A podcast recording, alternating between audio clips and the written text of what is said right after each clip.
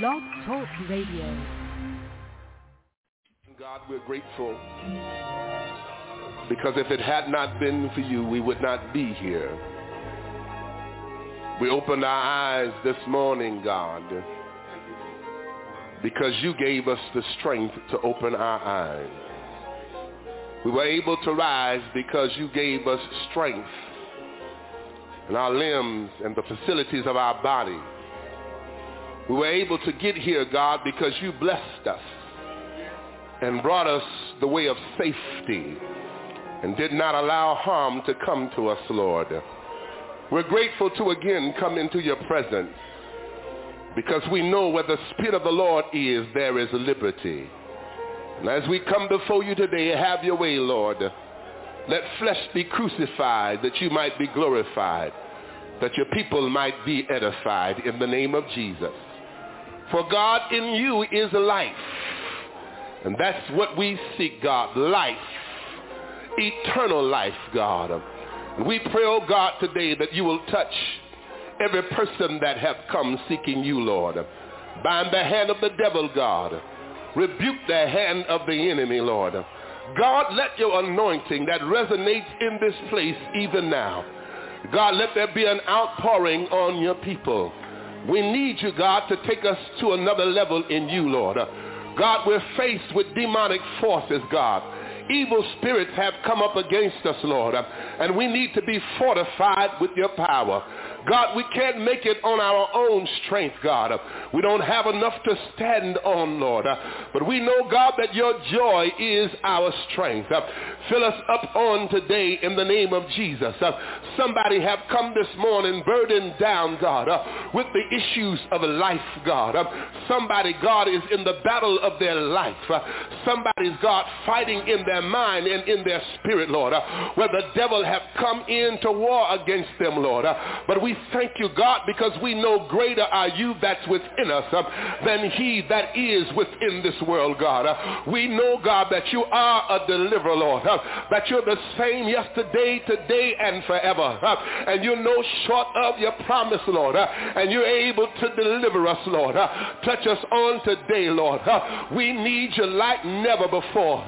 Fill us up with the Holy Ghost, God, and give us a refilling, Lord, that when we leave here today, Lord, we can leave with your anointing, Lord, that as we meet men and women, boys and girls, they might be converted to know who you are, Lord.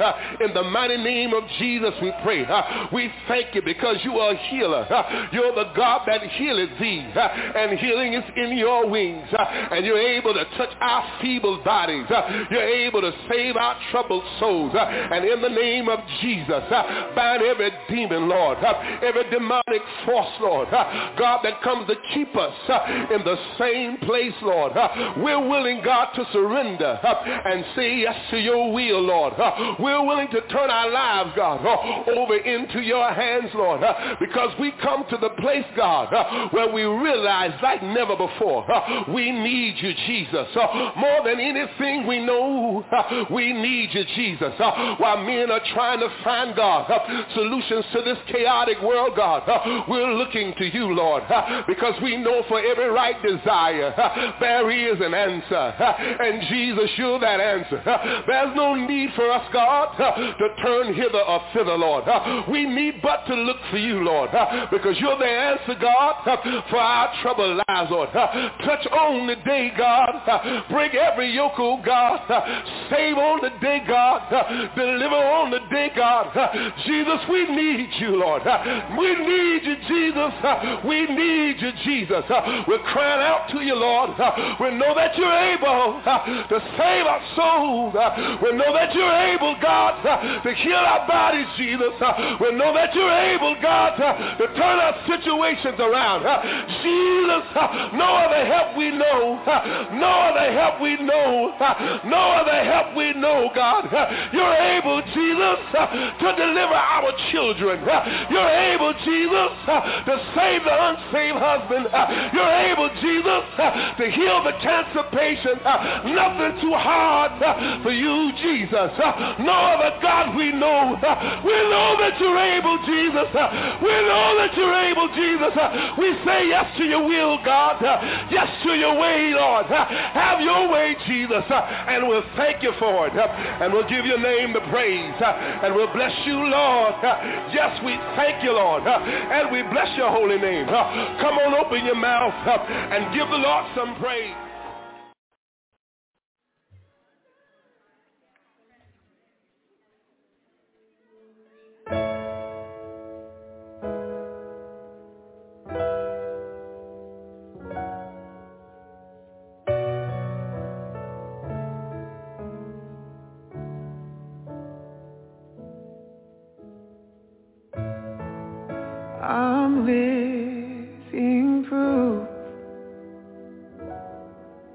What the mercy of God can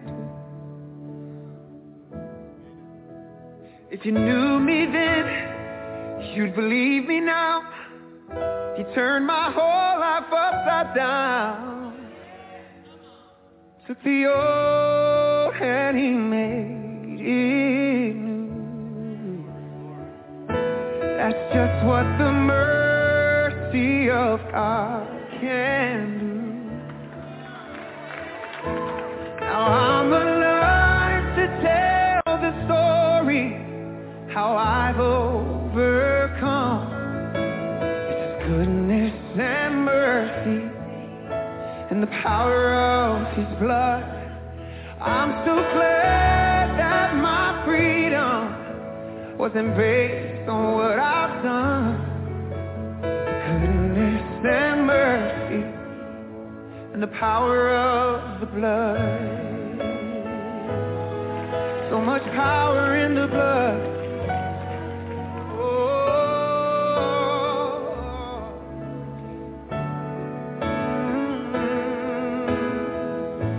I thought I deserved, oh, to be 6 feet beneath the earth. For all the things I've done, the things I've said, the choices made that I regret, oh, I would still be lost. Oh, but for the mercy of God, now I'm alive to tell the story, how I've overcome is the goodness and mercy and the power of the blood. I'm so glad that my freedom wasn't based on what I've done. The goodness and mercy and the power of the blood.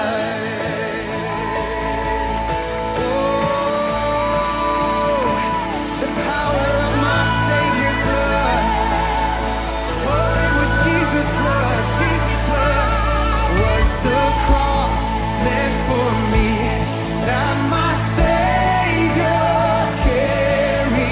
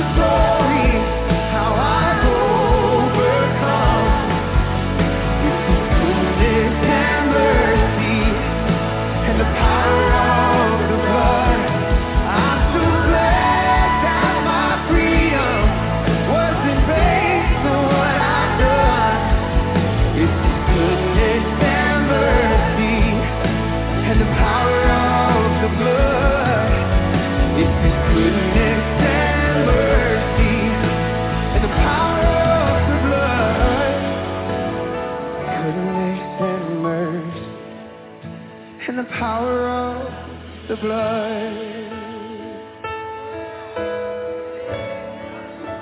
The power of the blood. There's power in the blood, power in the blood. You're healed today.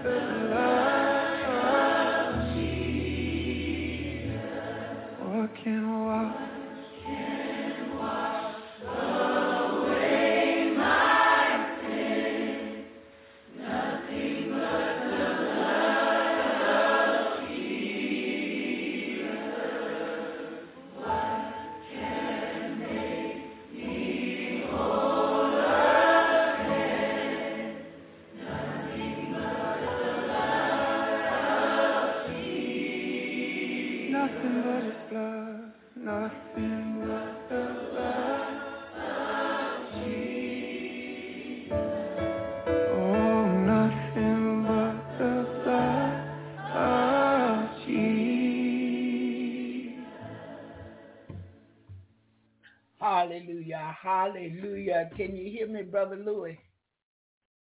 Because I don't know if you can hear me or not. You know, sometimes the sound come in and some days the sound don't come in. So I need to know. Are you there? Let me see. Might be silence again today. Whew.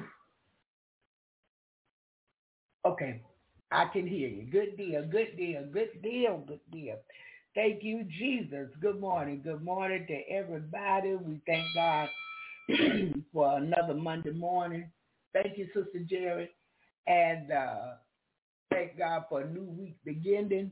Looking forward to his grace and his mercy and his many blessings this week because he has great things in store, excuse me, for us. And what's happening is this. Stuff is going on everywhere, all over the world. All kind of stuff is happening. Even in the United States, stuff is happening. And see, God is going to preserve and protect his people. Listen to me. You're going to see many things happen, but it won't come near your dwelling. It won't come near you. Yeah. Because God will protect his people. This is why I encourage others to get up and work unto the Lord.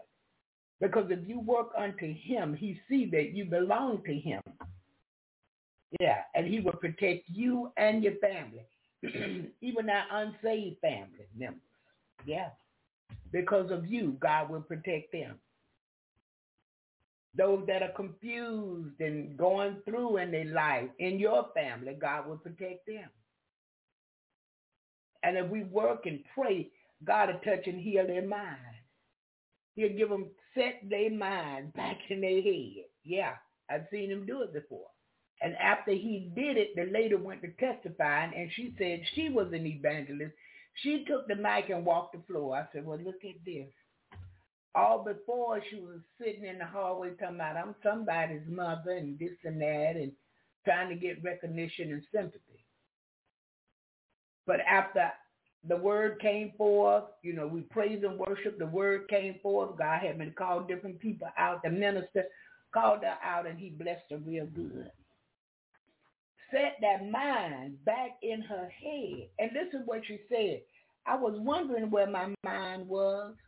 Do you hear that? She knew her mind was gone. She knew she was not clothed in her right mind. Her mind was gone. I'm like, I never saw this before. But the Lord was showing me the enemy would snatch the mind of the people. And they don't even know he have their mind. They think I'm doing this and I'm doing that. I've heard men go to prison for killing the mama. And they say, I didn't do it. And they didn't do it. Evil did it. A demon took over them and killed their mother, but the police could not see the demon. They saw you with the blood on your hands and the knife or the saw, or whatever they used to cut the head off, because that's what they did. And they kept saying, but I didn't do it. I didn't do it. That was another incident where the man run head on into the people. He said the devil was sitting in the car with him. And he told the devil, no, man, I can't drive on that side of the road. So, man, you don't know what you're doing. Get on that side of the road. You're on the wrong side of the road. He ran head on into them people. And when the car stopped and everything, he said, hey, man, I need you to tell these people what you... He said, nah, I can't do that. And got out the car and started running. Now, this is what he told me, and I believe that. Took off all his clothes and laid down in the dirt. He said it was so hot. The devil come from hell. Y'all hear me? And I know these things may sound weird to many of your ears. But we got to open our eyes. We got to begin to pray. We got to begin to seek God on every little thing that we can, because this is what's happening. That enemy come to steal, kill, and destroy. And he want to destroy you and your family. Your whole family, not just some of them. Even the ones that's obeying him, he want to destroy them too. That's how evil he is. He don't have nothing for nobody. Nothing for nobody. He don't care nothing about you saying you're a believer. He don't have no . I heard Dr. E.B. Hill said this when his wife was dying. He was thinking the devil was going to have some empathy, some sympathy, some something. He said, no, that devil came with the thunder. While his wife was on her deathbed. So now, if you think he's going to have some sympathy for you, no ma'am and no sir. We got to be prayed up and stop allowing our flesh to take us where it want to take us. What's feeling good to our flesh, we allowing it. Stop it. We have the word of God. We have the spirit of God. He gave us power, love, and a sound mind. And if we don't know how to activate this power, we need to pray and ask the Lord to teach us. Father, teach us your ways that we can obey, and give us a spirit of obedience unto you and your word, nothing else. Teach us how that let this flesh die so you can live. And your will is being done in my life, not my will. Because let me tell you, our will, that natural will, the will of the flesh, oh no. The only thing it'll do is get us to death. Because the flesh will have us sinning. And the wages of sin is death. But the gift of God now is eternal life through Christ Jesus. But we got to be on it. We got to be on it. We don't want to make the house of prayer nothing but the house of prayer. I don't want to go there looking for nothing but God. I love the fellowship when I see the ushers and the deacons and the mothers and the pastors and the praise team. And I get excited to see them. But guess what? That's not why I'm going there. And I'm not going there to feel better. I'm going there seeking God. I'm going there to hear what his word says. And because I had these things on my mind, when I come out, I'm different than when I went in. The scripture said, I was glad, David, when they said unto me, that's what he said, let us go into the house of the Lord. Because he realized in the house of the Lord there was healing. Hallelujah. All manner of sickness and disease and whatever else is in the house of prayer. The house of the Lord. The household of faith. We go in there believing we're going to get what we're going at from God. We go in there believing God going to meet us there. Even in your prayer closet. That's the way you should go in there, believing God is going to meet you in your prayer closet, in your prayer time. And take our eyes out of the world, being so concerned about what the world is doing. That's the devil's territory. I don't want to fool around the devil's camp. I don't want to have nothing to do with what the devil got going on. Where we want to be where Jesus is. Hallelujah. Every day of our lives. I want to keep my eyes on where he is.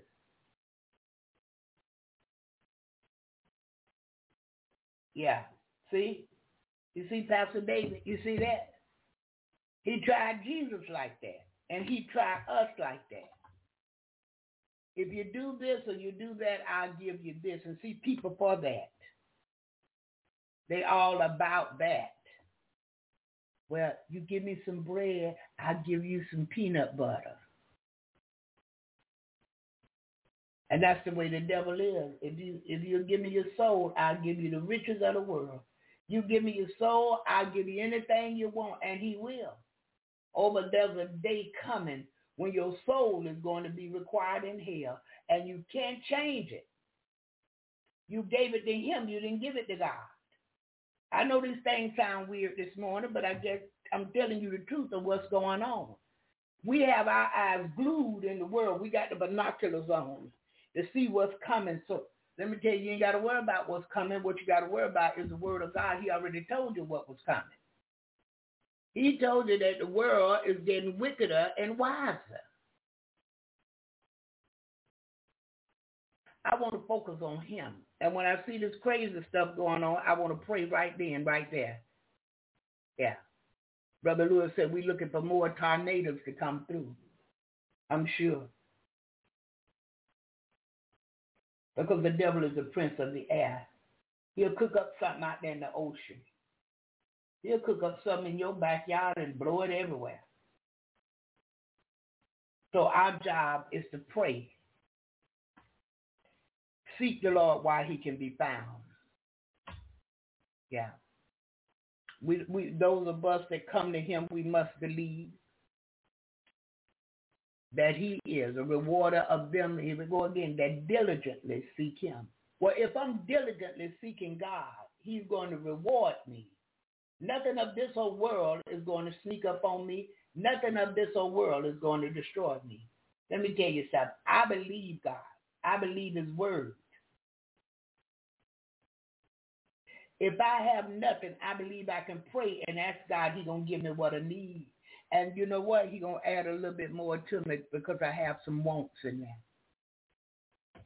But I gotta believe that he is a rewarder of them that diligently, faithfully, continually, always seeking him.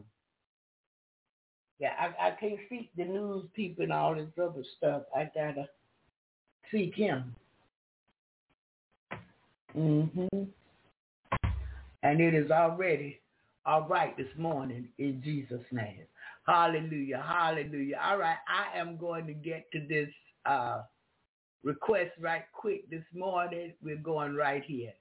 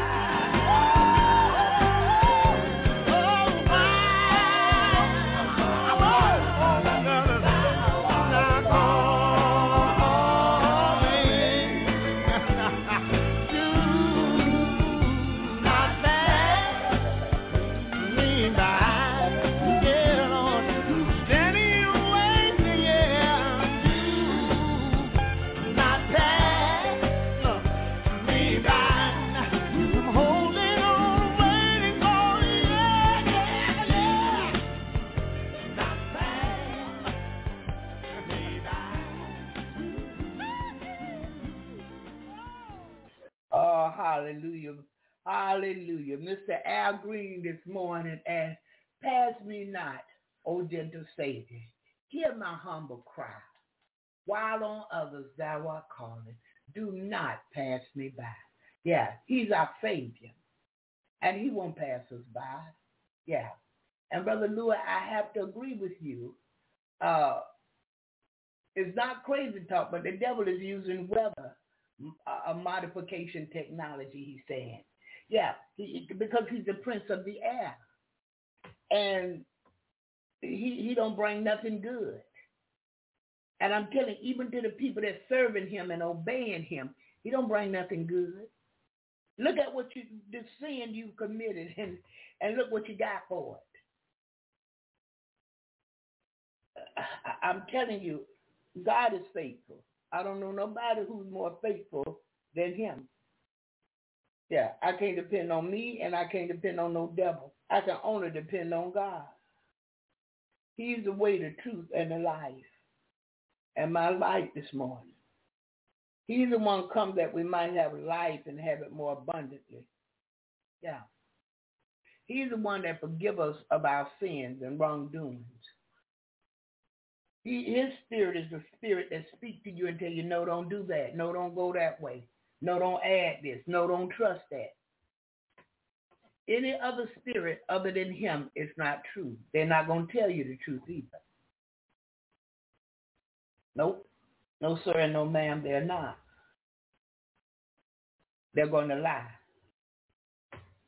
And see, I don't want to be in a position where I'm overboard with natural things, or I'm too concerned about the natural. I don't want to be in a position like that. I want to be in a position where I'm desperately, direly concerned about the Spirit of God and the move of God and the way that he's moving. Am I moving with him, or am I moving against him? Now, that's my mind. Everybody, you know, we all don't think alike, and I understand. I see, because a lot of times of what we've gone through and God has brought us out of, it will cause us to think in a different way. See, because of where he brought me from, I can't help but depend on him. Because see, where I was, I couldn't depend on nothing else, because nothing could help me. Nothing else could bring me out. My dad was there who loved me, but he couldn't help me. Money, M-O-N-E-Y, cash was there, but it couldn't help me. Doctors, psychiatrists, all these people was there, but they couldn't help me. Only he could, and he brought me out. Not only did he bring me out, he kept me out. Gave me a brand new life, a whole nother life. Yeah, brand new. Brand new mind, brand new heart, brand new thoughts. I didn't think the way I used to think. Back in the day, before I come to the Lord fully, I would have heard about tornadoes. There's no telling what I would have started doing, buying and fixing up. And I don't have to do that today. All I have to do is call on the name of the Lord and get instructions from him. Lord, what would you have me to do concerning this? Pray. Remember what my word said. Yeah. Remember I showed you the water. Remember the people. Uh-huh. Because God have a purpose and a plan for each one of us. And no tornado going to blow us away. And the work is not done. We shall live and not die to declare the works of the Lord. This is why I'm telling you, it's a good thing to work unto him. Because if we just sitting around being Christians, believers, I mean, what? What you doing? Where your light shining at? Where do you go that you can shine your light? Where do you go that people know who you are? I get gas from a place called the Gate Station. And I never told these people I was a believer, I was a Christian, or none of that. But I'm a giver, and I gave much because I was led to give. When I go in there now, they looking. What she brought us? Nothing. I brought you a how you doing, and I purchased something out of the store.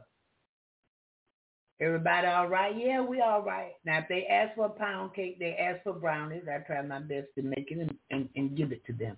I said give, and I go home. Yeah.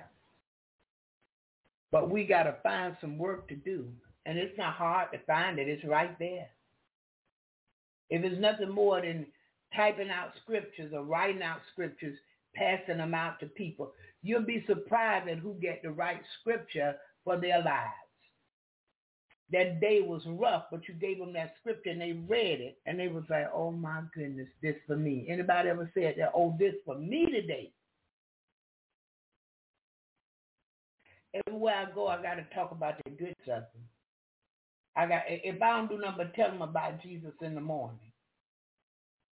At the hearing center, she said, what? I said, yeah, we bring a different message every morning. I said, and she said, well, wait a minute. She said, how many of these you got? I needed that today. That was just for me. Now, this was the person that was doing the testing on my ears. In the right ear, they found a big bulge down in there. She said she don't know if it was earwax balled up or some kind of infection had been. And I knew it was. I told her, I said it had to be an infection that dried up because I was sick back to back with a cold, ear itching crazy. And when I wear my Bluetooth, it just tear my ear up. She said, oh, okay. Put 2 drops of peroxide in your ear and come back next Thursday. She said, because the peroxide's going to boil it out of there. And when you get back, I'll be able to do the testing. Brother Lewis, she told me this. She said, oh, you have some excellent insurance. I was like, well, thank you very much. But I didn't do it. God put that plan together for me. He put that package together for me. Hearing, dental, vision. God did it and gave me the top of the line. So I'm thankful unto him. I was supposed to go to the dentist today, again, to have that surgery done. Can't make it. Had to let him know I got to reschedule. So if they give me an appointment one day this week other than Thursday, I can make it. But Thursday, I have to go back to the hearing center and see if this ball of thing is out my ear. And then she do the testing. And then she'll tell me if there's any damage or anything like that has gone on. Yeah. But God is yet faithful. I can yet hear. Oh, yeah, I can hear. God is faithful. And he takes good care of his people. But I want us to get up and work unto the Lord. Pray, with fervent prayer. Pray from a sincere heart. Lord, what would you have me to do? What did you call me to?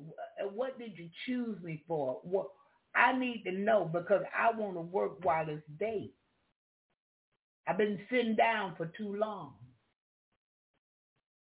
Yeah. Help me to spread the good news of you because sometimes it's the thing you do can let people know who you are. I don't go around telling people, oh, I'm a believer. Oh, I'm a Christian. I don't do that. The songwriter said, may the work I've done speak for me. So may the works of the Lord that I've done, that I'm doing, speak for me. All at the prison, it speaks for me. Now the God's calling me Mom. Okay, Mom. I love. She told the lady, look, I'm going to let Mom go on through. And the lady was looking at her like, that's your mama? She said, I'm going to let her go on through because I got to warn you. You know how they go with you with the warn, all of that right there. And so she said, come on in. So I went on in. She searched me and everything. You can go on through. No, she went back, was going to get the warn, to do it. I said, well, do I go on through or do I wait for you? She said, no, you don't have to wait for me. You can go on through. Just as kind, just as nice as they can be to me. The favor of the Lord. And I'm going to tell you something. Obedience will get you everything. Obedience unto God will get you everything. Money, the house on the hill with the dog named Fluffy, if that's what you want. The big Benz, the Bentley, whatever you want. Yeah. The Beamer, the BMW, whatever you want. Because, see, what he understands is this. If I give her this, she's going to know how to handle it.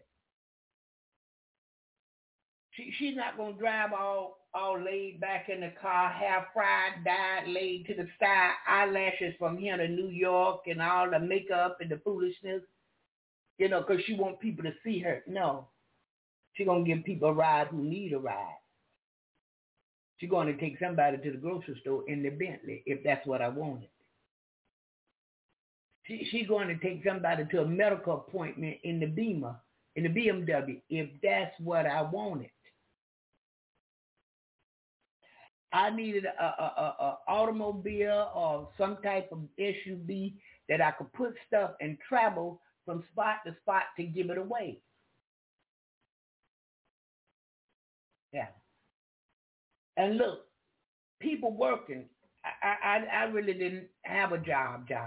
but people was working, and I go to give the Tylenol, the this and that, over-the-counter stuff.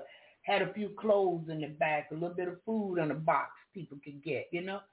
And the people that was working at the low-income clinics, they wanted the stuff. I'm like, but y'all, these people are not working. Y'all working every day getting a paycheck. But guess what? They wasn't making enough. They was considered low income. And then you'll run into just greedy people. You'll run into people, I want it so they don't get it. Not on my watch, though. Not on my watch. After everybody's gotten everything they needed and gone, and if whatever's left, y'all can have it.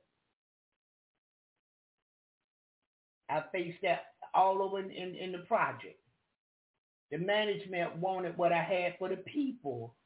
Because I'm not carrying no junk nowhere. If I don't want it, I'm not going to give it to nobody. If I don't want it, it's going in the garbage. That means it's no good. But if I still want it, I'll give it away. Because it's still some good. I don't give outdated food away, expiration, unexpired. Now, I don't do all that. I want to give fresh stuff that people don't mind eating. And they don't have to worry about getting sick. Yeah. And God is faithful. Walmart have a lot of nice things over there. They have some decent vegetables. You have to pick them out. But they have one or two decent vegetables over there. I'm not so sure about, you know, you just have to check it out. Yeah. But I would, you know, I seek a meat market to bring fresh meat to people, those that eat meat. Fresh vegetables from the farmer's market. Yeah. Everything has gone up. It was already expensive to buy fresh vegetables. So it's like it tripled now. But I still have to have frozen or fresh vegetables. Yeah. And so God makes a way where we see no way. I never knew. I didn't even see the prices had really gone up yet. I hadn't focused there. Because what I go to get, he allowed to be on sale.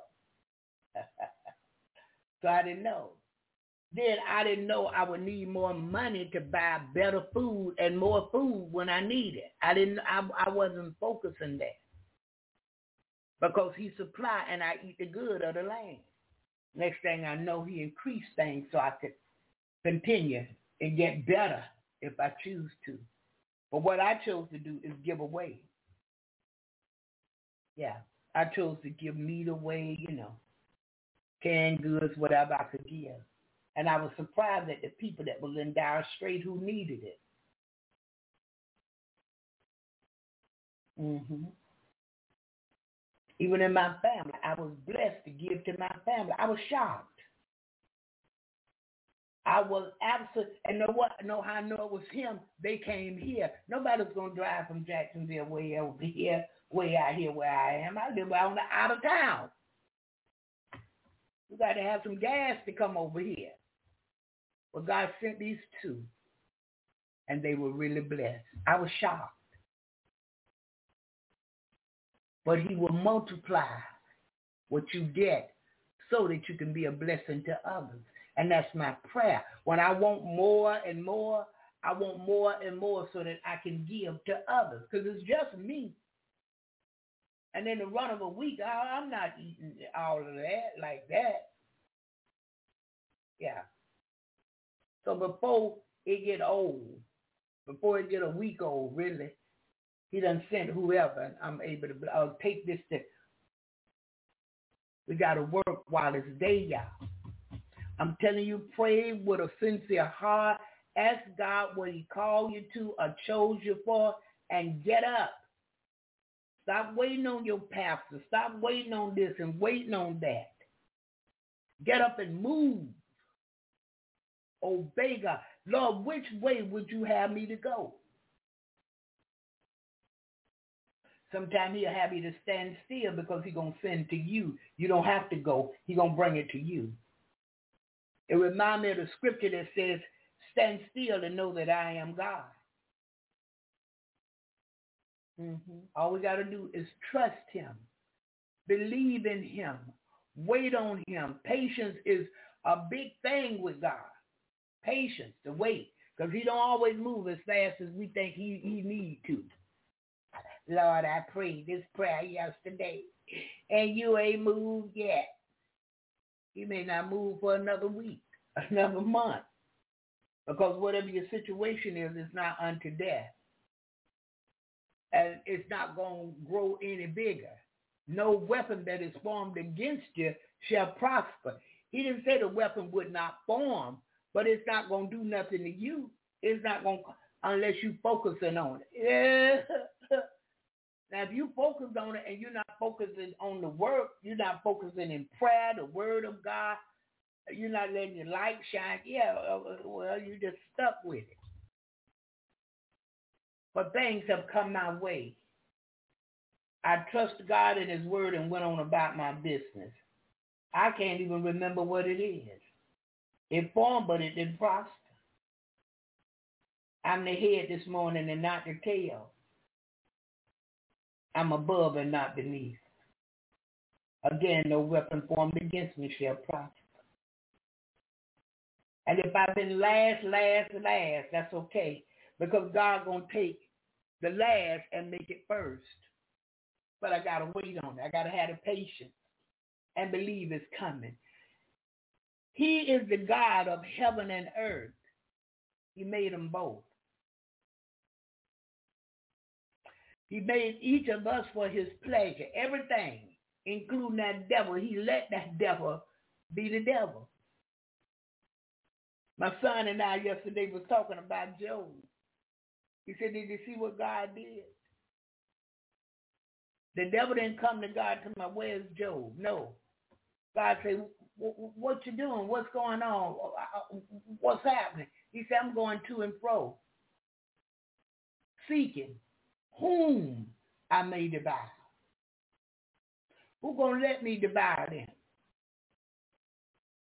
I'm going all over the world looking for all of them that going to let me have my way in their life.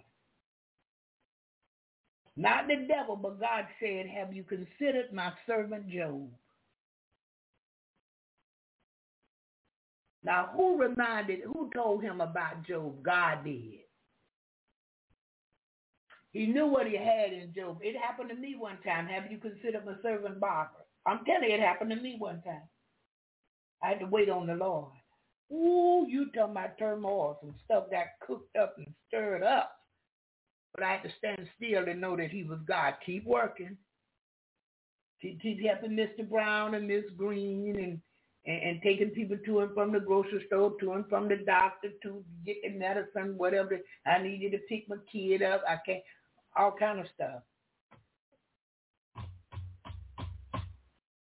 But he worked it out.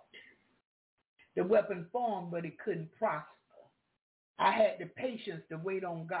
I can't tell you I was perfect. Nope, that don't make nothing like that. But it will strengthen you. Every trial you go through should strengthen you.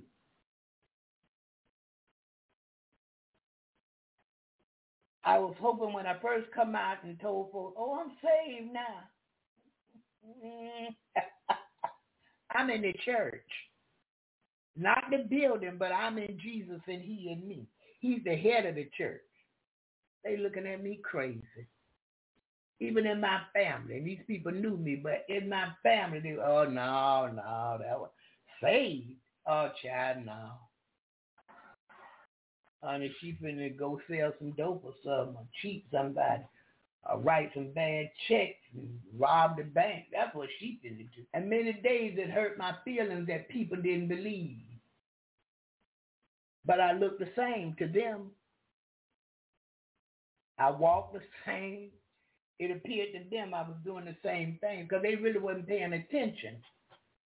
See, because what I said was a lie to them because that's what they wanted it to be. They didn't want me to come out the world. Yeah. And belong to God. But I had to stay faithful to him. And I had to let that go. Because I knew. See, they wasn't there. They didn't know. I knew beyond the shadow of a doubt I was a new creature. Old things had passed away, and behold, all things had become new. I knew it. The way I used to do things, I wasn't doing it like that no more. I knew it. They didn't know it. They weren't there. And they weren't in my heart or my mind like that. They couldn't know. But as I continued on, look here, some of this 30 years later, 35 years later, listen to that. They are just getting to believe that he is in me. Who is he in you? He that reward me when I seek him diligently. Almighty God, Jehovah, that have all power. There's no higher power. The Son of the true and living God, that God sent my way to strengthen me and to teach me and to show me. He's the mediator between me and the Father. He take my petitions to the Father. And because the true Son bring them, that begotten Son, he not only hear the petition, but he do something about it. But 30 to 35 years later, that's when they're getting to see that God is truly in her. She truly changed way back in the 90s. And this is 2023. They were still watching. Still with the magnifying glass. Let me see if I can find some fault, because she can't be doing this and that. Oh, I hear she got the Jesus in the morning show. Oh, I hear about the freedom doors, but I know her. I'm looking. They done lied, all kind of stuff. Because, you know, when people can't find out what's really going on, they'll make up some stuff. Oh, she loved money. Oh, she did. He said, for the love of money is the root of all evil. I don't really work with money a whole lot. But he has increased so that I can reach more.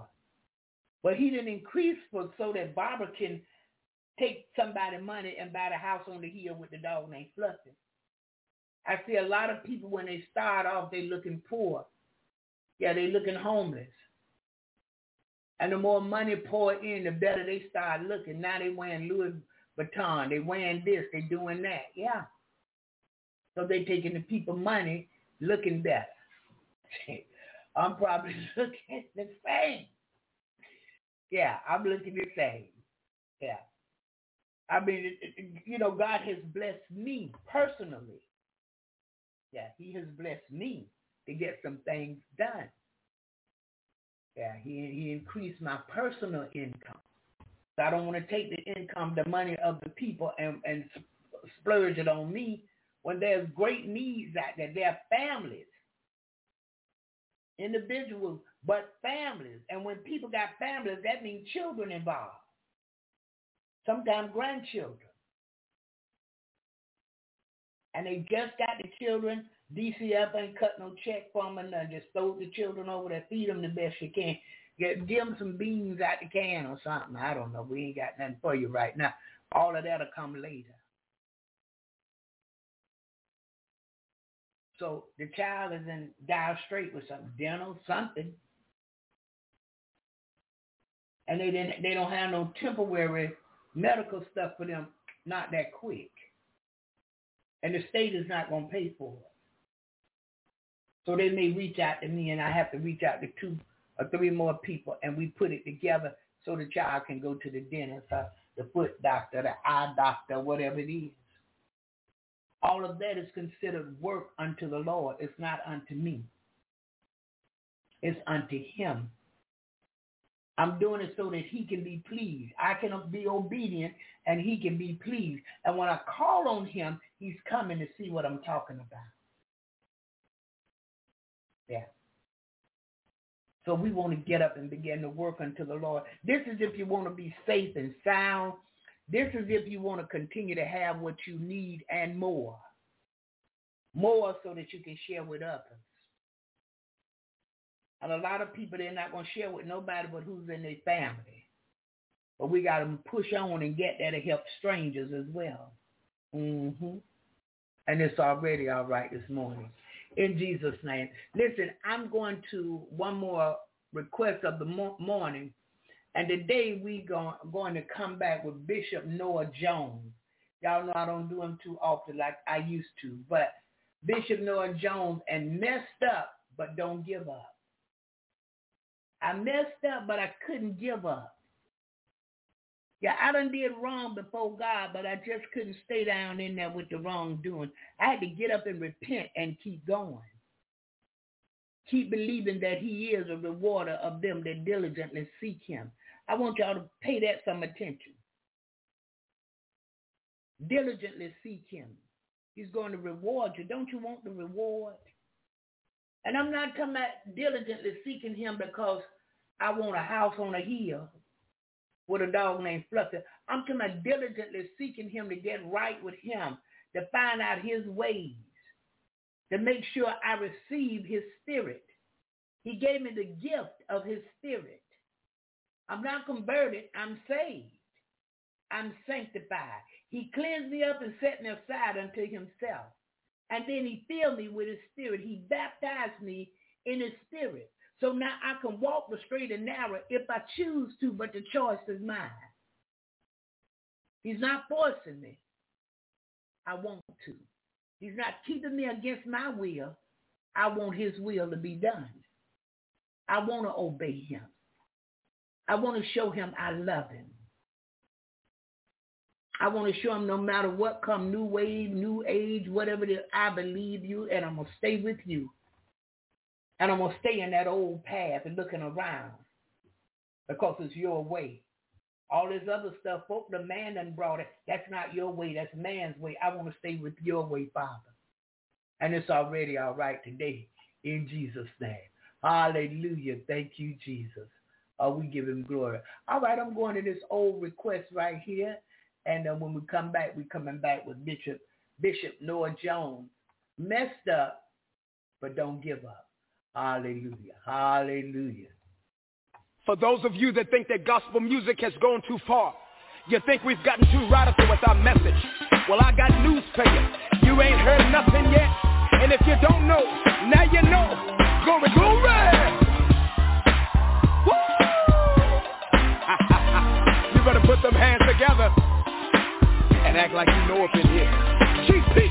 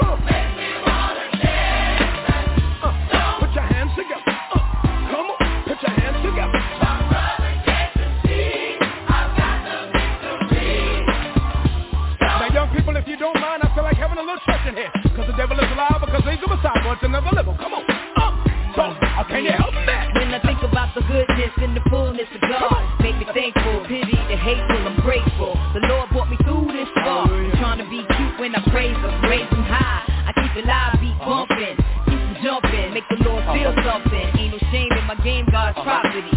Hitting big with curses,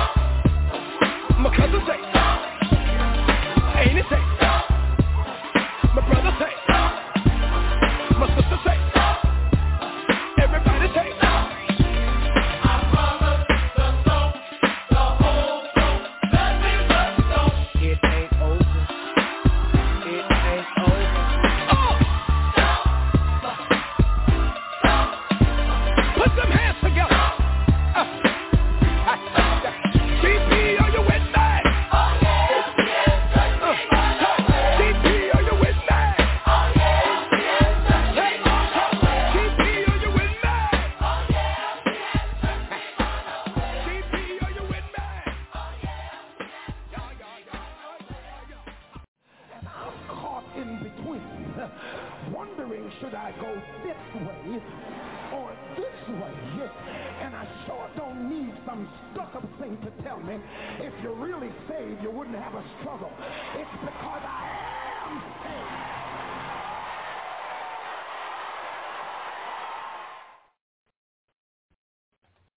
There's a word for your situation.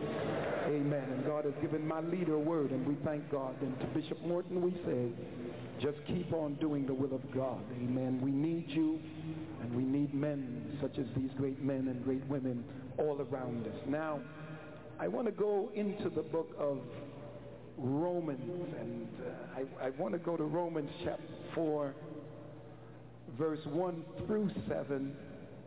And I would like also to read the portion of text in Romans 4 that Paul quotes from Psalm 32.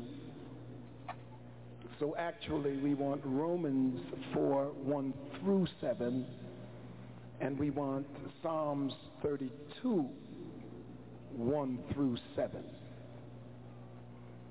And I want you to fasten your seatbelts for a little. It might be bumpy on takeoff, but I think it'll smoothen out as we go. Amen. Help us tonight, Lord. Help us. We need help. In Romans chapter 4, Paul reaches for Abraham as an example of justification by faith.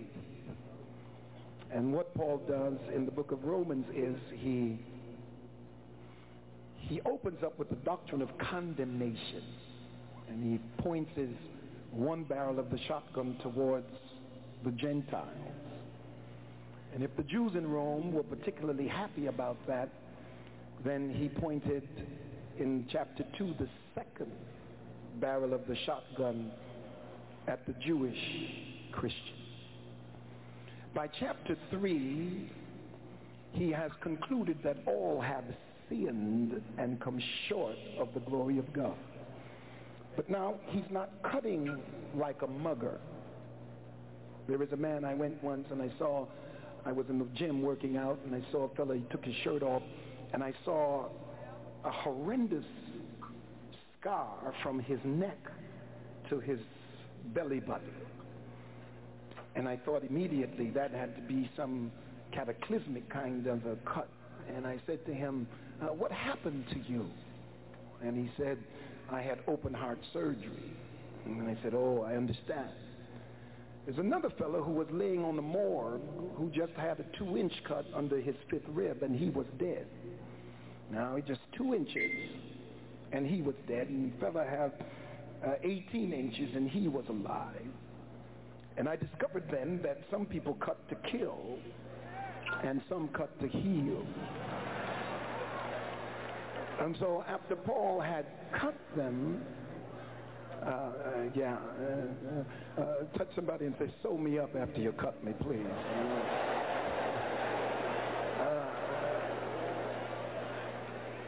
And so after he declared all have sinned, he moves from the doctrine of condemnation to the doctrine of justification. And now he proves his point as he deals with Abraham. He says, what shall we say then that Abraham our father, as pertaining to the flesh, hath found? For if Abraham were justified by works, he hath whereof to glory, but not before God. For what saith the Scripture? Abraham believeth God, and it was counted unto him for righteousness. Now to him that worketh is the reward not reckoned of grace, but of debt. But to him that worketh not, but believeth on him that justifieth the ungodly, his faith is counted for righteousness. Now Paul slips into Psalm 32, and he quotes David.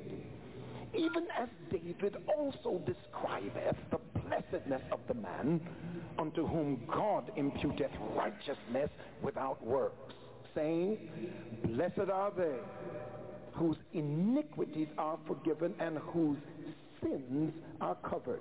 Blessed is the man to whom the Lord will not impute sin. Glory. I would that we would read Psalms 32 and indulge ourselves a little deeply, more deeply into what David said. He said, blessed is he whose transgression is forgiven, whose sin is covered. Blessed is the man unto whom the Lord imputeth not iniquity, and in whose spirit there is no God.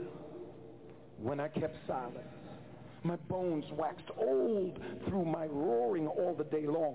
For day and night thy hand was heavy upon me. My moisture is turned into the drought of summer. And he paused. I acknowledge my sin unto thee, and mine iniquity have I not hid. I said, I will confess my transgressions unto the Lord, and thou forgavest the iniquity of my sin. And he thought about it. For this shall everyone that is godly pray. I have a problem here. We're talking about sin and the forgiveness of sins. We're talking about confession and acknowledgement of wrong. We're talking about pain and guilt. And then he says in verse 6, for this shall everyone that is godly pray unto thee in a time when thou mayest be found.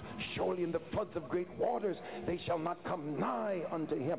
Thou art my hiding place. Thou shalt preserve me from trouble. Thou shalt compass me about with songs of deliverance. Can somebody say amen? Sometimes it's difficult to take any text at all that relates to being in trouble in the church. But we'll take it tonight. Look at someone and say, I messed up, but I won't give up. Look at somebody and say, messed up, but don't give up.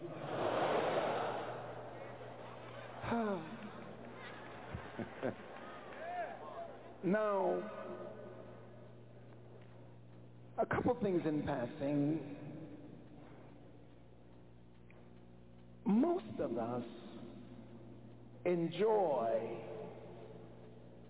more than any other portion of the Bible, the Psalms.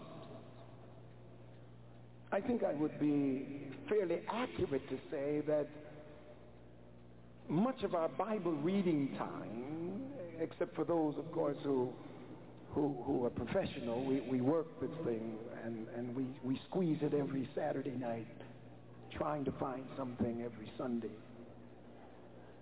But most of us who just read very comfortably and very relaxingly, we have a proclivity simply to turn to the Psalms. Because somehow the Psalms represent to us the kind of attitude that we can identify with. It's not heavy theological philosophy. We don't have to search out any systematic theology writers and study through Jürgen Moltmann and Tillich and work hard through various other great minds, Shedd, and we don't have to do that. We just immediately just blend into the attitude of the psalmist. We just go straight into it. Why? Because here is a guy who can just righteous people, godly people, who can just say, look, I want my enemies dead.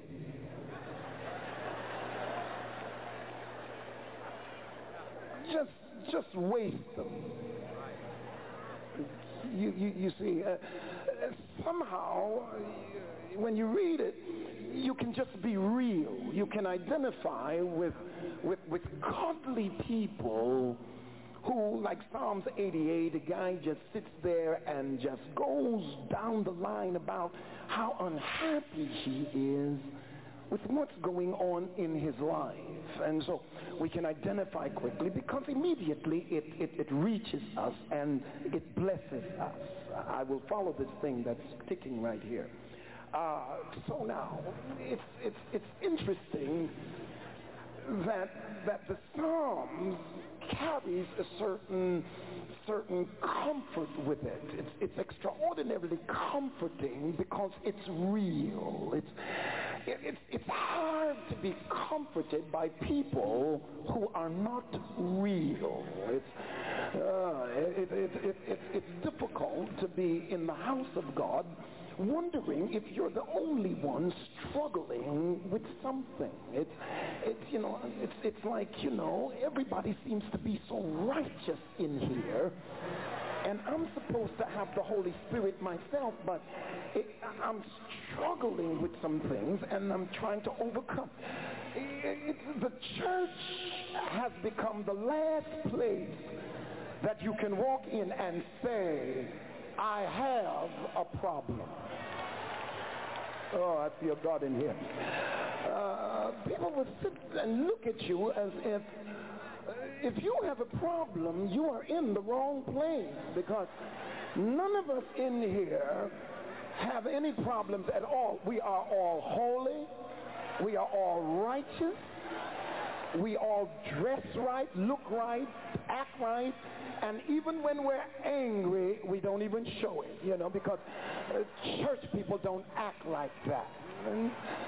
And so right away, it becomes difficult to identify with church folk, because they have this attitude that they don't have a problem. Now, can you imagine the person just coming off the street who walks into this culture shock of righteousness and holiness, and then all of a sudden, somewhere down the line, somebody lies on you. I mean, just one of these real righteous-looking, holy people just tell a bald-faced lie.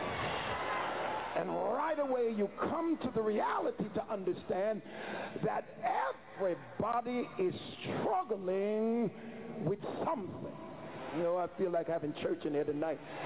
Touch somebody and say, he's talking to real people tonight. So you might as well just get out of your robe, get off your collar, and just understand that everybody is struggling with something. Now, I want to go further to simply say that God can handle sin, period. Everything about this book, everything about what we believe, and the reason we're in here tonight is because we know that God can handle sin. I don't have to hide it. I don't have to act like I'm not struggling. I don't have to play the hypocrite. I can be exactly who I am when I walk into the church, because if there's anything that God can handle, God can handle sin. Oh, God, I feel it in here.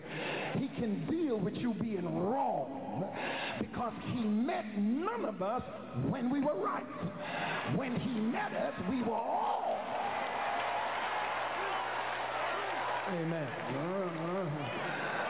And it's significant here. And I won't deal with the textual analysis of the Psalms, but we know that David is qualified in 32 because Paul says it is. But I want you to see now that the intense arguments of justification that Paul is presenting is to prove then that God is not moved by works. It's that God has to initiate his contact with us, and it is God who is the one who chooses us, and not we him. I've heard of unwanted pregnancies, but I've never heard of an unwanted adoption. If there's an adoption and God adopts us after we're born, then he knows the trouble we are going to be. Now, I want you you to understand that. He knows the mess. That's why when God gives gifts, the gifts and the callings of God are without repentance. Now, people will tell you, if you don't use it, you lose it, lying, because you'll still have it, and you'll be judged by having it and not using it, but you surely won't lose it. But the reason you won't lose it is when God decided to give it to you, he already knew everything you would do with it. He doesn't get new information. Nobody instructs him. Once he meets in his C-O-U-N-C-I-L and decides his C-O-U-N-S-E-L, he gives you what he's going to give you, and it doesn't matter what you do with it, because if he were going to take it from you, he wouldn't have given it to you in the first place. He had all the facts. I want you to see how significant it is that it's God who has to initiate salvation.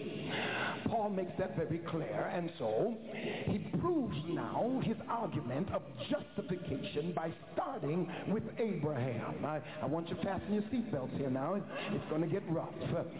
When he starts with Abraham, he uses Abraham as the father of our spiritual, that's our Judeo-Christian experience, and he points out now that Abraham was not justified by any works. He was justified simply by his trust in God, and then he moves now to quote David. Why David?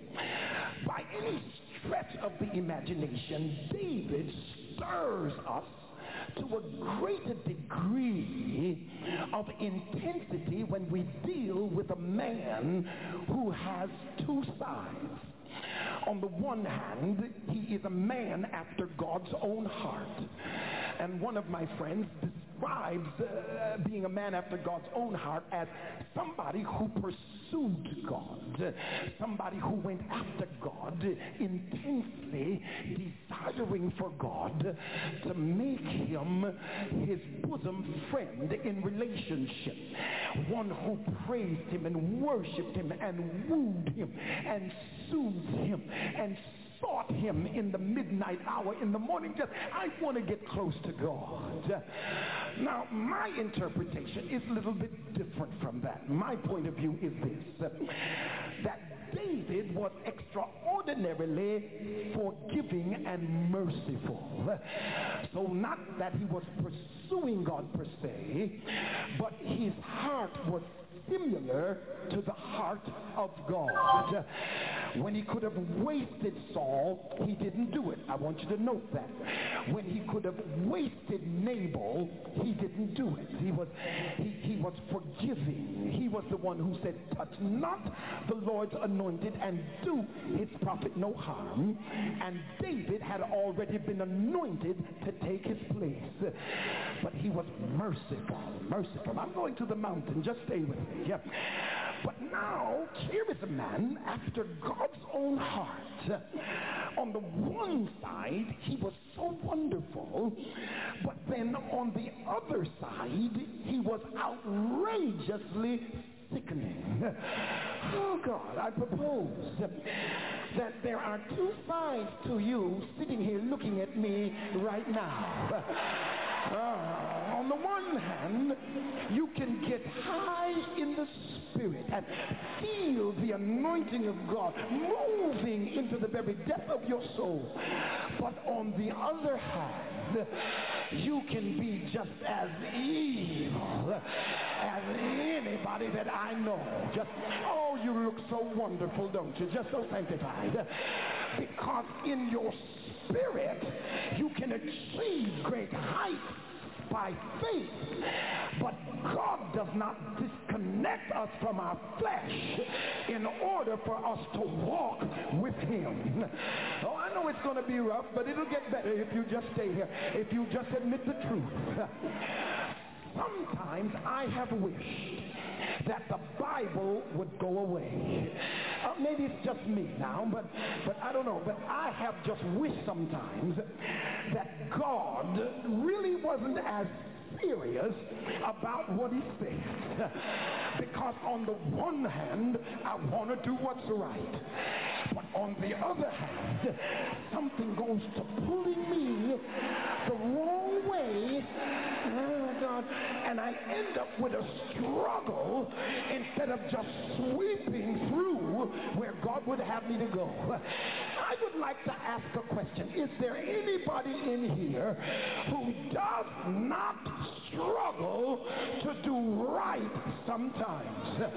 Oh God, sometimes you sit there and you cry and you beg God to help you in the midnight hour, because you know if you pick up the phone it's all over. If I just, I better not pick up this phone. I better, oh God, I better leave it right there. Sometimes you beg God, Lord, just, you got to help me tonight. You got to help me with everything you got. I know I'm filled with the Holy Ghost. I know the power of God moves in me. But there are times I wish the Bible would just disappear. Oh, God, I feel it in here. Somebody will tell the truth tonight. Sometimes I feel like I'm going to burst if I don't tell somebody a piece of my mind. Saved and sanctified, but you better not come up close to me right now. I want to talk to somebody in this place that's real. I'm sick of talking to folk that's stuck up and won't tell the truth.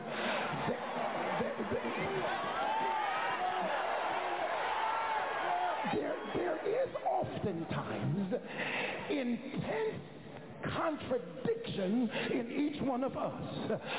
By faith, I'm hooked to God, into my spirit. But the walk with God is so intense because he does not disconnect me from my flesh. The war in my mind is what my flesh is speaking to my mind through its contact with the world. And my faith is reaching into the Spirit of God, and he's speaking to my mind through my spirit. And I'm caught in between, wondering, should I go this way or this way?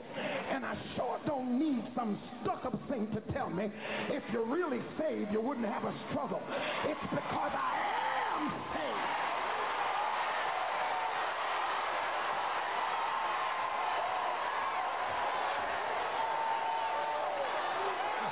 I feel God, and you all sit down. You just sit down, please. It's because I am saved. There was a time in my life there was no struggle. I just did whatever my flesh said. But since I've got the Holy Ghost, I got to fight back. I feel God in this house. Don't sit down. I won't keep you. Oh, Lord. You've got to understand this. That even, no matter how high you get positionally, there is always an intense struggle between what's spiritual and what's carnal. I thought about this generation curse. It moves through the flesh. It moves through the world and the contact. And the world has access through our senses. If I just didn't see that, if I just didn't smell that, if I just didn't touch that, I think I could make it. But I'm touching and I'm smelling and I'm seeing and I'm hearing. And it's putting something in my mind that's warring against my spirit. And I'm caught in an intensity where I'm saying, God, disconnect my flesh. I used to pastor in Texas, and when I was in Texas, a lady came to me and said, Pastor, I'm single. You know, I've been single this many years, and I'm sort of struggling here. I need you to pray for me that the Lord would just take these desires, these libidinous desires out of me. I said, all right, I'm getting ready to pray, but now if God sends you a husband, will you be back for me to pray that he put it back?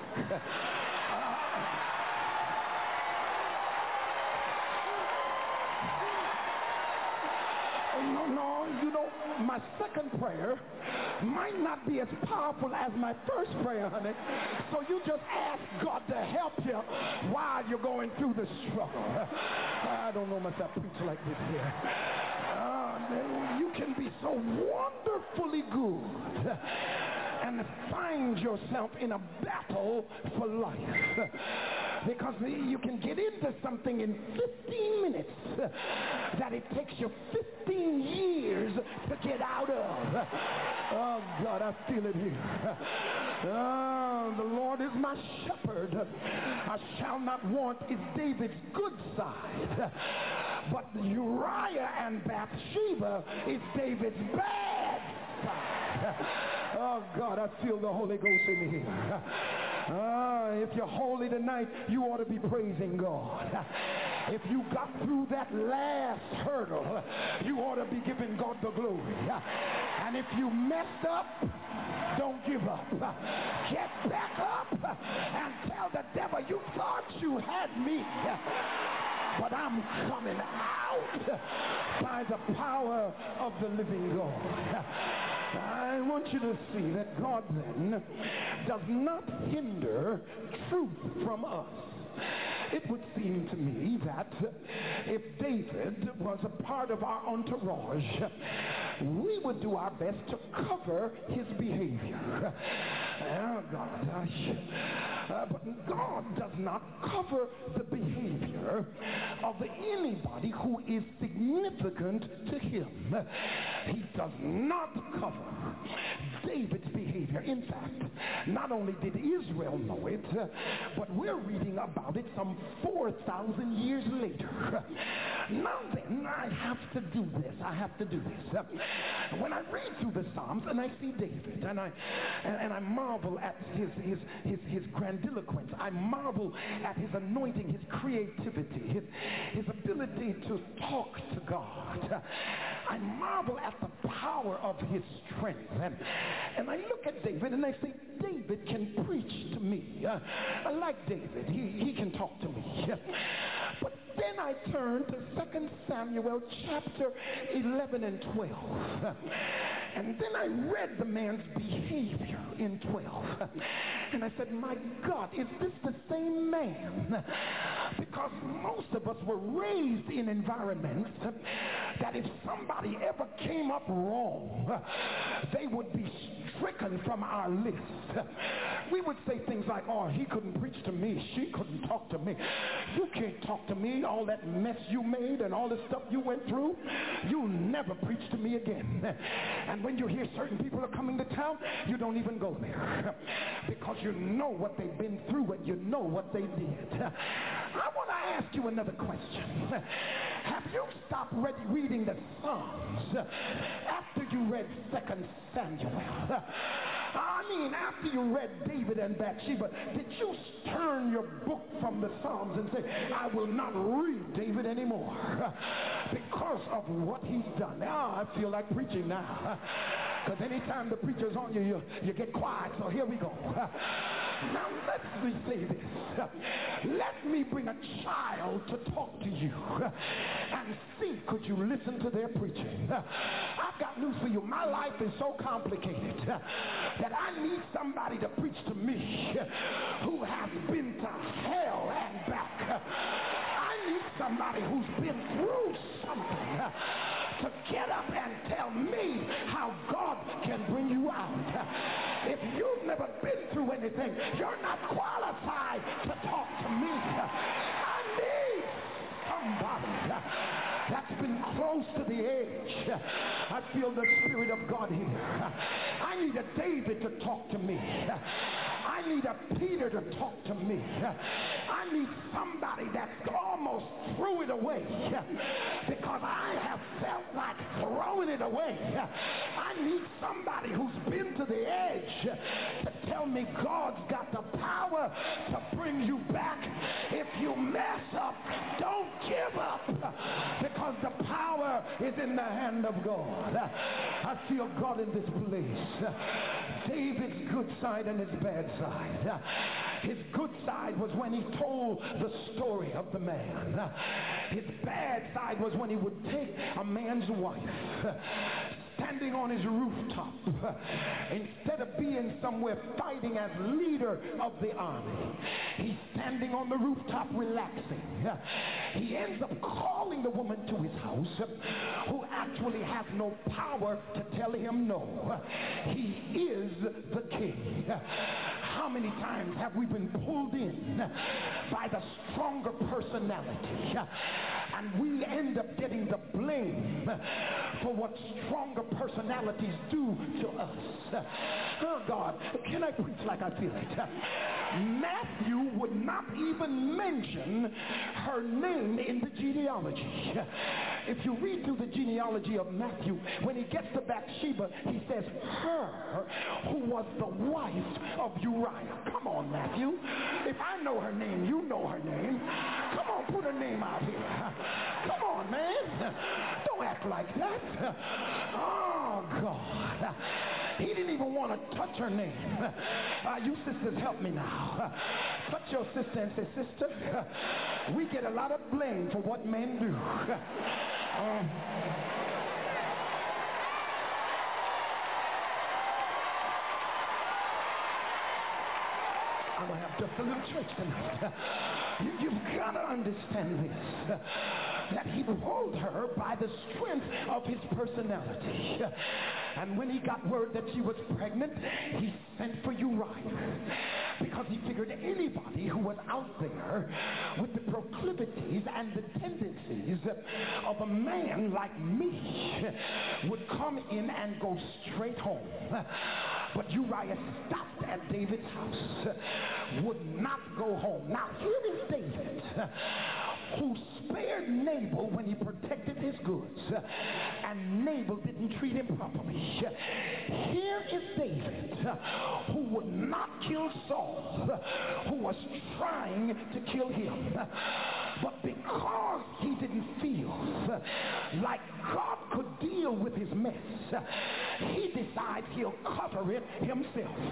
I wish I had a church that would make me feel like when I'm wrong, I don't have to get worse, but I can come just the way I am and say, before I mess up anymore, I need somebody to help me out of my situation. I feel like preaching in here tonight.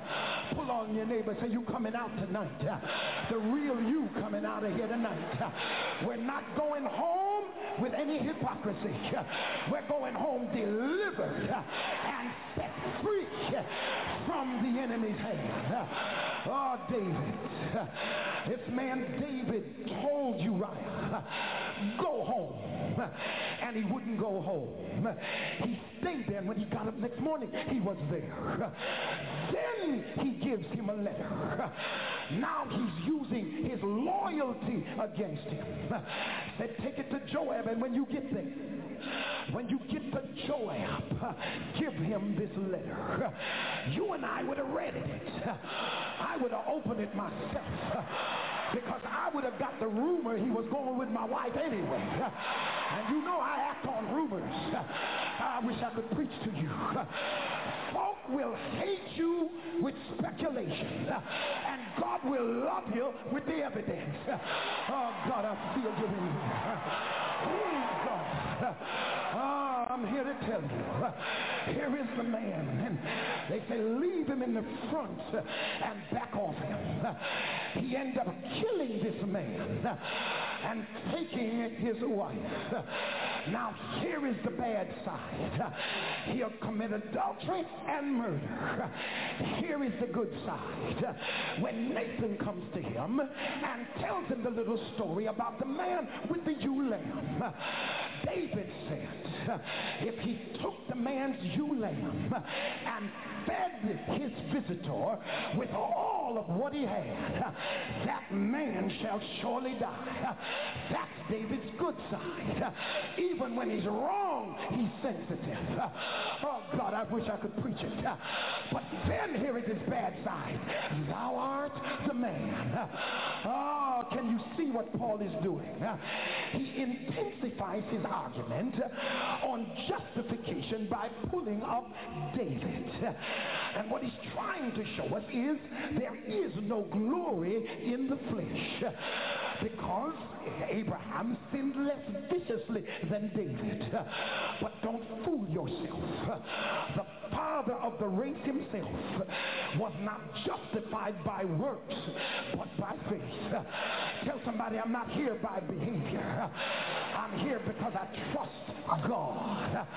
I don't go to church because I was so good. I don't go because I am so good. I still believe the text, unto him that's able to keep me from falling and present me with all of my mess faultless.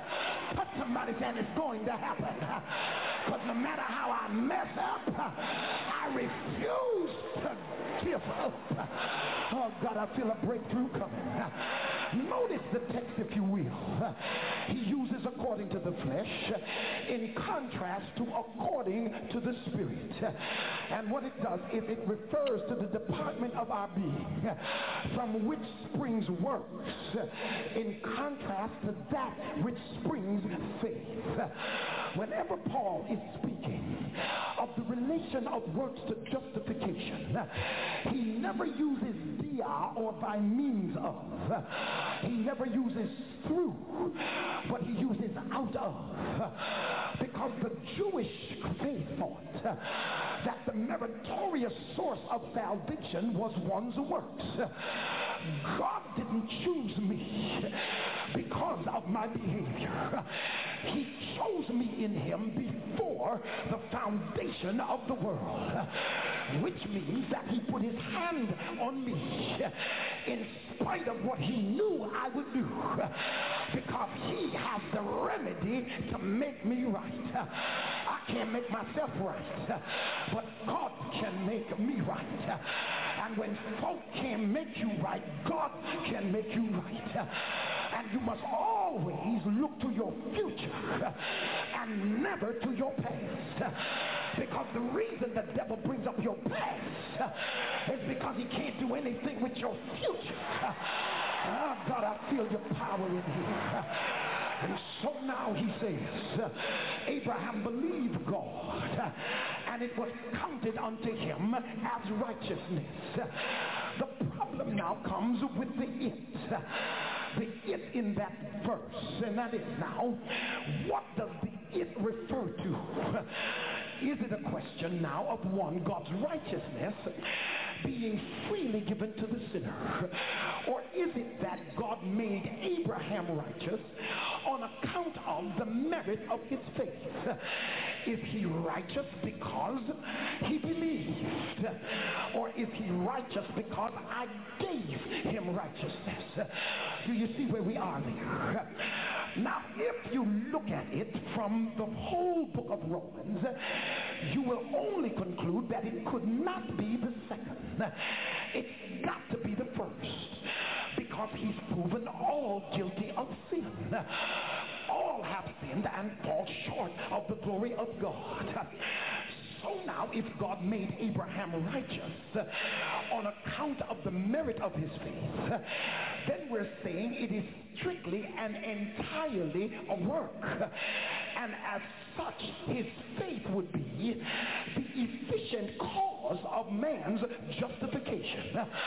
But that couldn't be, because it was not the act of believing which was reckoned to him as a righteous act, or on account of believing which perfect righteousness was laid to his charge. But when he talks about his faith, he talks about Abraham trusting God to to perform his promise introduced to him in the blessing that he said was coming. In other words, when I come to God, I come as I am. This is me, but I come believing God. I don't have an act of faith that God regards as righteous, but I come trusting God with all of my weaknesses, with all of my fleshly proclivities, with all of my bad record. Just let me in the church, because I believe if I can get in the house that God will bring me out. Now can I take it a little further? He's had an attitude of trust in the acceptance of God's blessing, and that made it possible for God to bestow righteousness on him. Faith is simply the bridge that God moves over to deposit the righteousness in Abraham. Faith is not the cause. Faith is just the bridge. How might I put it? If a man is drowning, I'm drowning, and I stretch up my hand and somebody catches it, is my stretched out hand the cause of my being rescued? The answer is no, because a whole lot of drowning folks stretched out their hands and nobody was there to save them. It is not my stretched out hand that saves me. It's the lifeguard that caught my hand. My hand was just the means by which I could be saved, but it did not save me. How might I put it? Here is a woman on the housetop, and the fire is raging on the house. Oh God, and the firemen come, stretch out the net and say jump. If the woman jumps, did the jump save her? No, the jump didn't save her. The fireman who caught her saved her. The jump was just the means by which she could be caught. When you mess up, don't jump back into the mess, but jump into the hands of the Lord who died to save you. I got news for you. Touch your neighbor, say, neighbor, if he died for you, he'll kill for you too. I feel like preaching in here tonight. If he died for you, he'll wipe the devil out of your face and give you power to get back up and stand where you ought to. And that's why the writer declares, give me just a few more minutes, I'm through, that imputation, it's God who imputes or puts righteousness to our credit. Sometimes while I'm in the house of God and he realizes the struggle I have, he deposits righteousness inside my spirit and puts it down in me and gives me credit for a behavior I don't deserve, because he sets it in my account. Notice in the text, it's not a reward, because if it were a reward, it would be dues paid for work wages, and I have not done enough holiness to deserve the anointing of God. That's why you don't let folk mess with your faith, because guilt and faith don't go together. When folk make you feel guilty, it stops your prayer life, because you feel like I don't deserve to ask God to help me because of the things that I'm struggling with. But that's a lie, child, because nobody deserves for God to bless them anytime. I heard the Bible say, it's my Father's good pleasure to give you the kingdom. Somebody say, I messed up, but I can't give up. I gotta wait on the righteousness that comes from God. I feel the Spirit of God in here tonight. Pull on somebody, say, neighbor, you can come out of it. God's going to take you out of it. Don't sit here and die, but rise up and tell the devil, I'm coming out of it. He says it's not a debt, because if God owed it to me, then it couldn't be grace, because grace is not a legal debt, but grace is unmerited favor. And that's why when I come to God, I don't ask him for justice. I ask him for mercy. I feel the Holy Ghost in here, because sometimes I feel so sick of myself. I feel like throwing in the towel. But something on the inside says the same God that brought you out of darkness into this light, he can deal with anything that comes his way. I want to talk to some preachers in here tonight. Don't give up. Too much has been invested in you for you to walk away because you messed up. I feel like preaching in here. Come on here, Johnny, so I can preach like I feel it. I heard David when he came out of himself in deep repentance. He said, I suffered in the night because of my guilt, and I felt the pressures of my spirit all through the night, but I'm so glad that you deposited some riches in my account and put righteousness in me. Can I preach it like I feel it? Sometimes the Lord has to cover you while you're struggling with something. I wish I could talk to some real people tonight. I think we could get a breakthrough in here if some folk would just admit that sometimes God has to cover you so your enemies can't find you when you're struggling with something. If my enemy could find me while I was struggling, he would destroy me before I could recover. But I thank God he knows how to cover every one of our struggles, because if the saints could see you in the middle of your struggle, they would turn on you. That's why he covered you, because he knows this time next week you will be delivered. But if they knew even when you were delivered, they would never forget it and always talk about it. So he covers you while you're struggling. Every now and then he'll check you out with a move of the Holy Ghost. He'll tell you, didn't I tell you? I'll never leave you nor forsake you. I'm still here. I know your flesh is weak, but I'm depositing.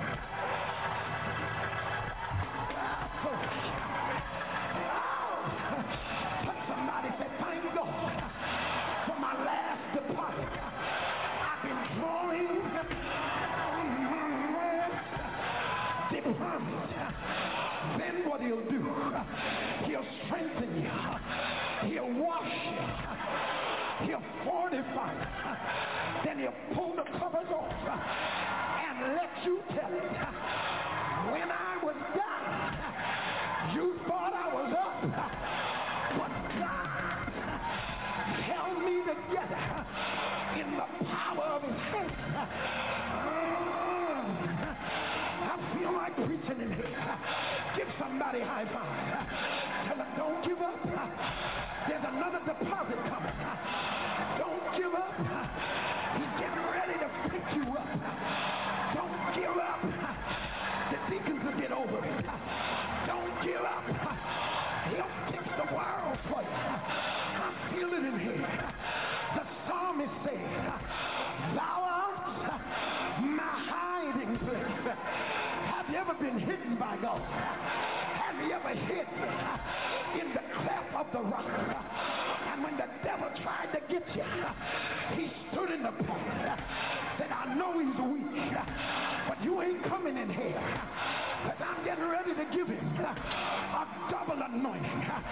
David said, take my job, take my car, take my land. But one thing, don't take away, don't take your Holy Spirit away from me. But somebody say, you can have my house, you can have my car, you can talk about me like a dog, but as long as I'm still anointed, I won't give up. I'm coming back up. I feel the Holy Ghost. Come on, somebody. Tell him you're coming out, man. He's going to bring you out of that mix. If you hold on, he'll bring you out. He'll turn it around. The psalmist declared, you compass me with songs of deliverance. Everywhere I turned, you brought me out. When I lost my mind, you brought me out. When I lost my money, you brought me out. When I could have messed up, you brought me out. When they had me cold, you brought me out. Turn around one time. Say, everywhere I turn, there's deliverance. Everywhere I turn, there's more joy. Everywhere I turn, there's a way out. But somebody say, neighbor, don't give up. I don't care how you mess up. Don't give up. There's too much invested in you. I feel like breaking. I feel the Holy Ghost. Tell somebody, don't give up. You're close to the edge, but don't give up. You came to the meeting to get some strength. Don't give up. Don't resign. Don't walk out. Don't leave.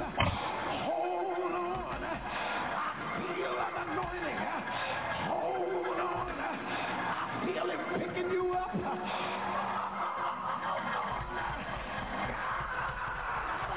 It's turning it around. Shake free hands. Say, hold on. I feel a double anointing. Hold on. He's getting ready to strengthen you. Hold on. He's taking you higher.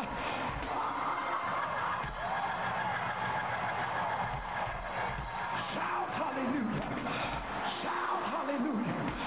Shout hallelujah. Lay your hands on somebody and say, don't give up. Don't give up. Don't give up. Hold on. Hold on. I feel like preaching in here. Come on, preachers. Run down here. Lay hands on somebody. Somebody in the crowd feel like giving up. Come on down here. Come on down here. Come on down here. You better hurry up while the anointing is here. You can't give up. You can't give up. Tell the devil, you thought you had me, but I'm getting away. I'm feeling it here. Lay hands on somebody. 3 minutes, and then we're through. 3 minutes. If you're coming, come on. Break up in here. Run up in here. In the door, you can't give up. You can't give up. You can't give up. Help me, help me. You can't give up. You can't give up. You can't give up. What's wrong with you? You can't give up. You can't give up. You can't give up. Never. Never. Never. Never. Never. Never. Never. You can't give up. I don't care how rough it is. You can't give up. Shout hallelujah. Shout hallelujah. Shout hallelujah. You can't give up. You can't give up. Trouble may come. Trials may come. Heartache may come. Weeping may endure for a night. But shout hallelujah. Tell the devil, I won't give up. I won't give up.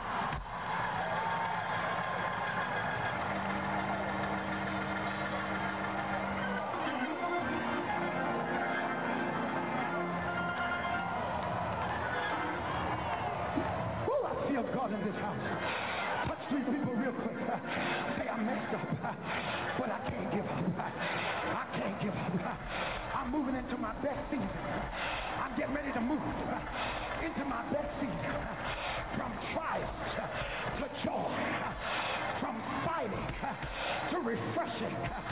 From struggling to releasing the power of God. I refuse to give up. I refuse. I refuse. Give somebody a high five and say, don't give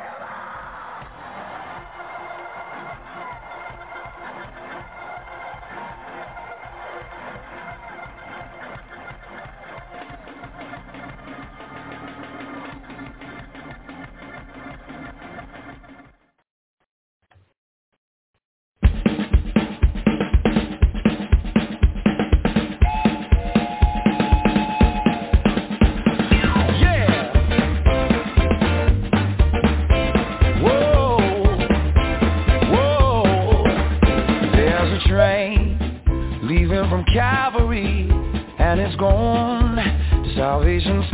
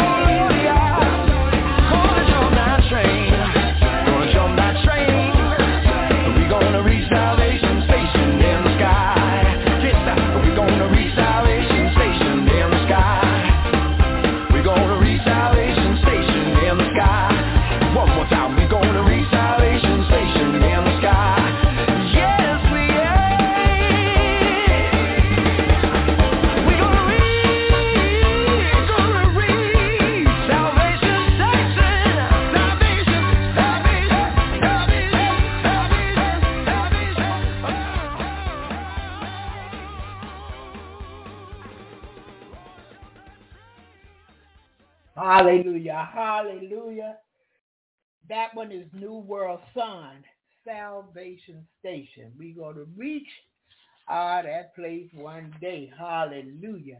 We're going to be with the Lord. And it will be all right in Jesus' name today.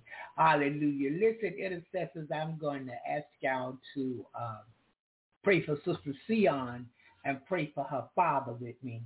And keep him lifted up in prayer. Keep her lifted up in prayer. And Pastor David lifted up, and his mom, and Sister Dot, Just keep that family lifted up in prayer, and it's going to be all right in Jesus' name, because he got the plan. He have the perfect plan for everything.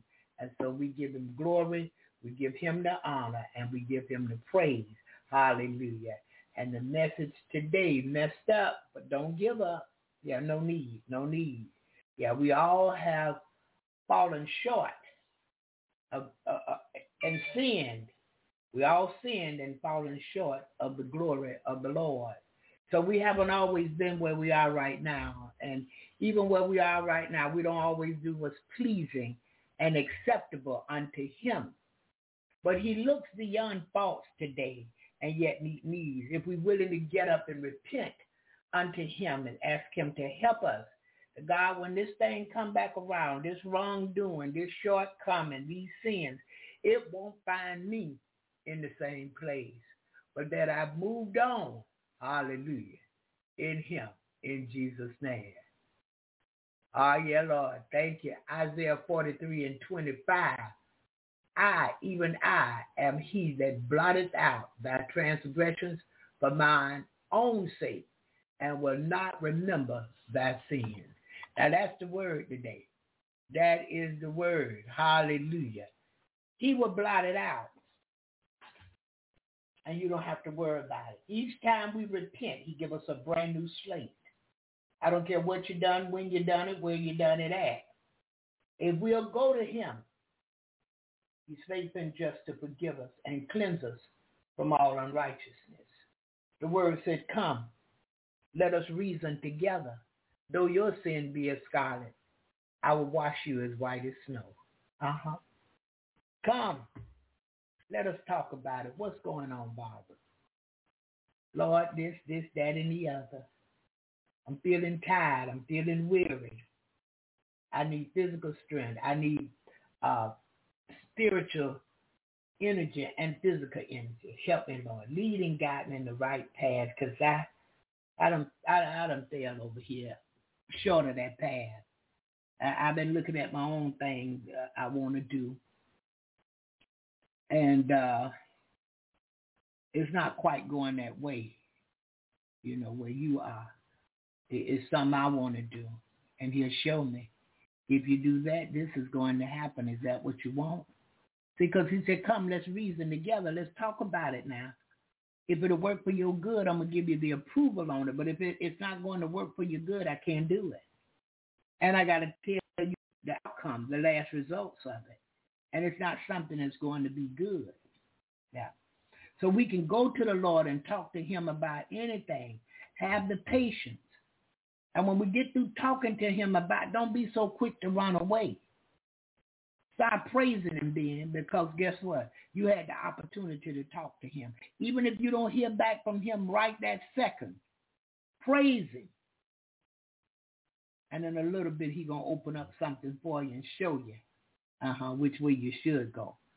But we don't go to him believing. We don't go to him trusting. We don't go to him in patience to wait. Everything got to be right now. Everything needs to be today. No. Mm-mm. Some things was 20 years for me and longer. I'm still waiting on some stuff. I don't know how old I'm going to be when I get it. But I know he heard, and when it would work together for my good, he would release it to me. Hallelujah. Listen, the studio is open. If anyone has something they would like to say, please feel free to press that #1 and come in. And if not, we would get out early today if no one have anything to say. And keep it moving. I got to make some phone calls this morning and get some things on the right track. But we have time. And if you want to say something, we have time. Yeah, I'm not rushing off. No way. And you have something you would like to say this morning. Hallelujah. Thank you, Jesus. All right, Brother Anthony, I'm coming at you right now. Good morning. God bless you, sir. How are you? God bless. Holly, baby. Good morning to you, Miss Barbara. Good morning to everybody. First of all, I want to give God thanks for waking me up this morning. I'm thankful for life, health, and strength, keeping me in my right mind, allowing me to see another day never seen before. Thank him for activity in my limbs. I thank him for drawing me closer to him and choosing me Out of all the people he could have chose, you know, to be a part of their life, you know, he loved me enough to draw me to have a connection with me and love and friendship as a father. So I just thank God for that. I want to give God all the glory and honor and the praise, and I just continue to thank him. I can't thank him enough for what he's doing in me, where he brought me from, where he's taking me at, and what he gonna do in me. And I just thank God for this ministry. Thank God for you, Miss Barbara, and your obedience and what you are doing in the ministry.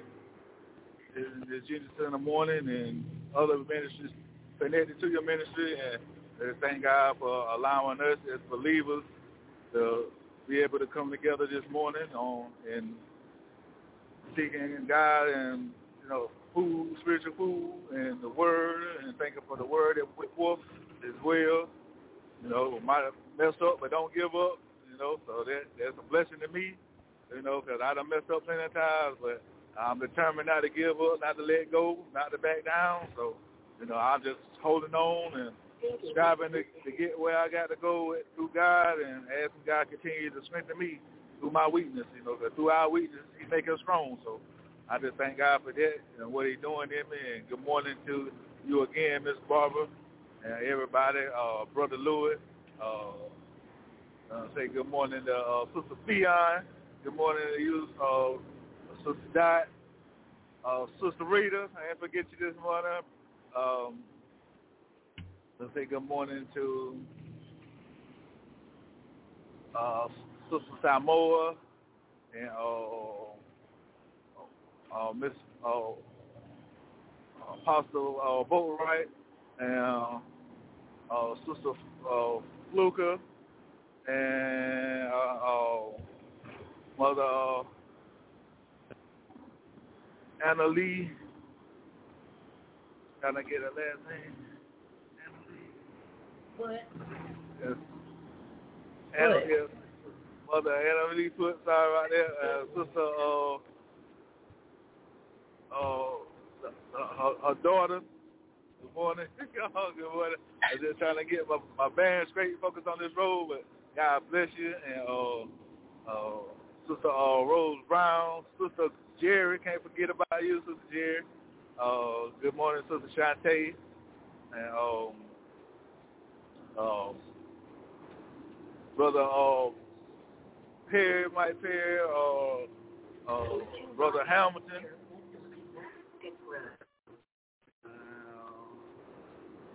Brother Mike Hops, and I think his wife was a Hops too. Can't remember her name. Yeah. His wife and her husband. Yeah. Kim Hops. Good morning to y'all too this morning, and that's all I got this morning. But God bless you, and I just ask God to continue to bring back my memory, y'all names to my memory, so I can, you know, have y'all show y'all love as well in the morning, you know. So God bless y'all, and y'all have a blessed Monday morning, and God bless y'all. Continue to keep me in y'all prayers, and I keep y'all in mind, and y'all have a blessed and mighty, wonderful abundance, and a victorious in abundance and favor day in God. Amen. Amen. Amen. Hallelujah. Thank you, Jesus. Brother Lewis said, "Hey, Brother Anthony, happy trails." All right. Good morning, Brother Lewis. Good morning. I'm going to mute your mic, Brother Anthony. Good morning, Sister Jerry. God bless you. How are you? Good morning, Sister Barbara. I'm doing well. How about yourself? I am blessed. Yes, we are. Yes, we are. I just want to say good morning and thanks for the message. Messed up, but don't give up. You know, Satan like to remind you, look at you, you done messed up now, you too late. God done with you, but He's never done. I like the part when He say you like David, the good side and the bad side. Yeah, that good side. I love the Lord, but just sometimes we just mess up. Not intentionally, but we mess up. So I just want to say thank you, Jesus, for allowing us grace. Your grace shall be sufficient. So thank you, Barbara. And I want everybody to have a great day, even with the thunderstorms and the lightning and the rain, except for God allowing. Because no matter what, we're better off anyhow. Amen. So have a great day, Miss Barbara. All right, you too, Sister Jerry. God bless you. God bless you. God bless you too. Amen. Amen. Amen. And so we just thank the Lord for the word today. Again, messed up, but I won't give up. Yeah. I'll keep going back to him until I get it right. Keep going back to God, making up my mind to get it right with him. Because if I can get it right with him, everything is going to be all right for me in the name of Jesus. So we thank him this morning. We thank him for grace and mercy, most of all his love.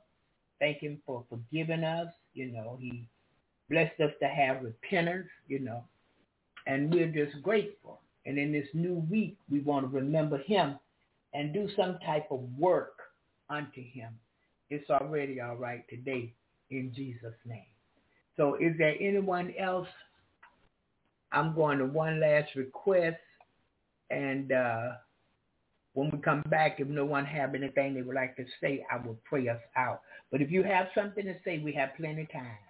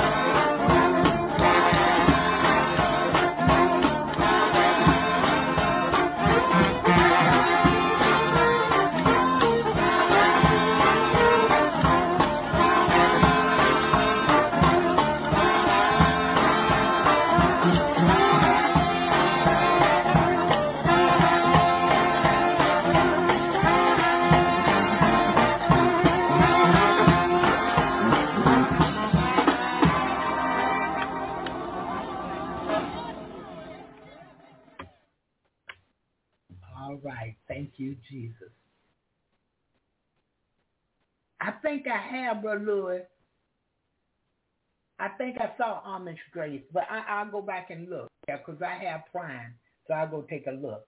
All right. If no one else have anything they would like to say today, I will pray us out, and we pray the Lord bring us back tomorrow morning, 7 a.m. Eastern Standard Time, for another episode of Jesus in the Morning. Let's pray. Father God, we thank you for all that has been said and done today. Lord, we thank you that we have messed up, but God, we refuse to give up. We know you love us. We know you're forgiving. You're gracious, merciful, kind, and most of all, you have love for us. Forgive us this morning, Father, for all our sins and wrongdoings. Make us new in you. And Lord, anything that we've done that's wrong, help us to come and talk to you about it. Help us to repent. Ask you to forgive us and mean it, Lord. Ask for your help that you would lead and guide us in the right path. In the name of Jesus. Father, we thank you this morning that Sion Dad is near her. And God, we ask that you would strengthen her as she be a blessing unto her father. Bless her family this morning and her friends, oh God. Lord, I ask that you would bless the father in a mighty way in the name of Jesus. And Lord, sometimes we are looking and we believe things won't change, but as we pray, God, we know that they will. Bless Pastor David this morning and bless his family. Lord, we ask that you would strengthen and bless his mother, and that, God, you would give them all that they need in the name of Jesus. We thank you. We give you glory. We give you honor and praise for it right now. Thank you, Jesus. Oh, we glorify you today, Father, for there's none like you. And, Father, as we depart this morning, bless every caller and every listener, those coming through the archives and the podcast today. Father, you know their heart's desire. You know what they stand in the need of. And we know that you're our shepherd and we shall not want. We know that you supply need according to your riches and glory by your Son, Jesus Christ.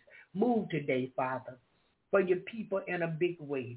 Touch and heal those that are sick, or those that are going through. Touch and heal today in the name of Jesus. We thank you. We can't say thank you enough, Father, for you've been good to us. We appreciate you, and we love you today. Bless our going out this morning, and bless our coming in. And, Lord, again today, have your way in our lives according to your will, not our will. And strengthen us, God, as your will is being done in our lives.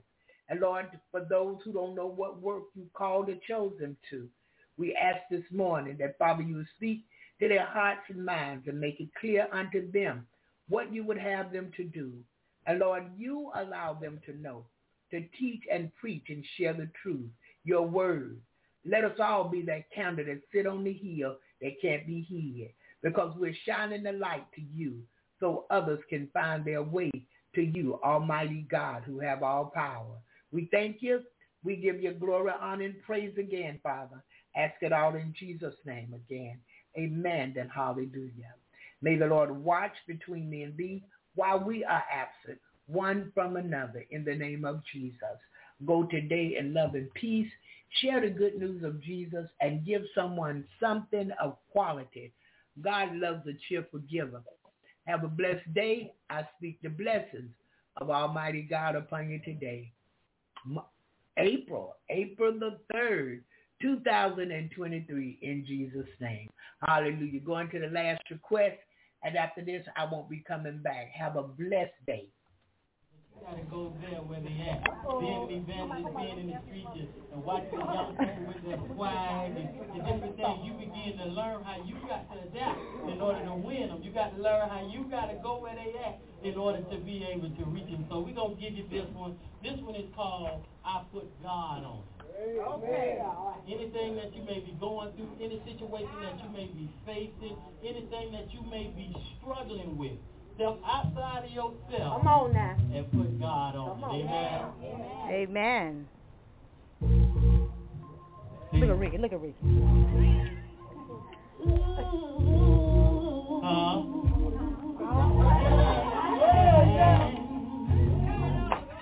I like when they call me.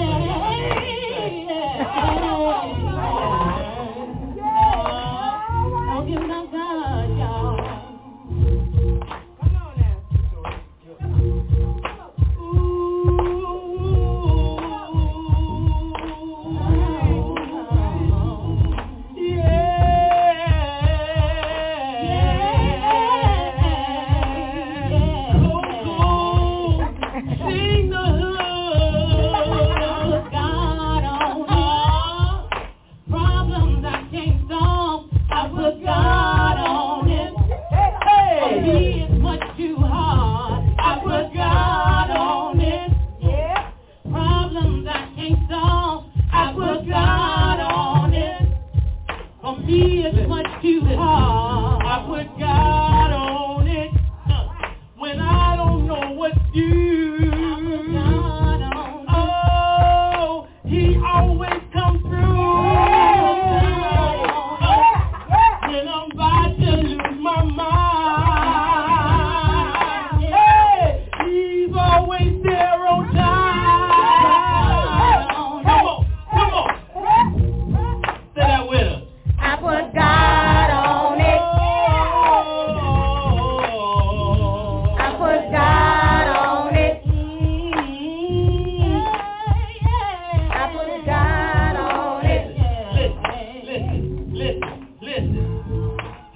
It's kind of funny how at first you claim to be so saved. The devil coming, then you run and God can get the praise. You was the one who said you stand until the very end. You were the one who said you fight until the very end. So that don't matter because it's you who's going through your test. I tell you what, to give me all them freckles off your chest. You want to learn, you want to see, you want to fight, you got to stand. But with God, when you don't know what to do, I put God on it.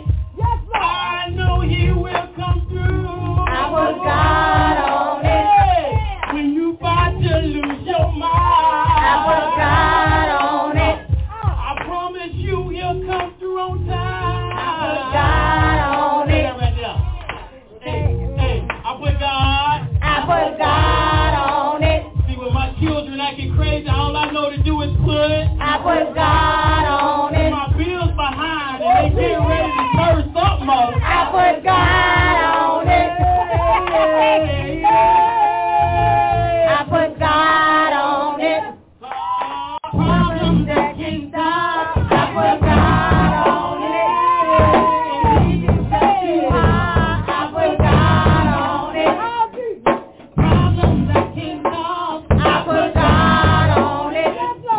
For me it's much too hard. I put God on it. When I'm about to lose my mind, I put God on it. I know He'll come through right on time. I put God on it. When I'm aching in my limbs, I put God on it. He'll just see me through. I put God on it. I mean, they'll put God on it.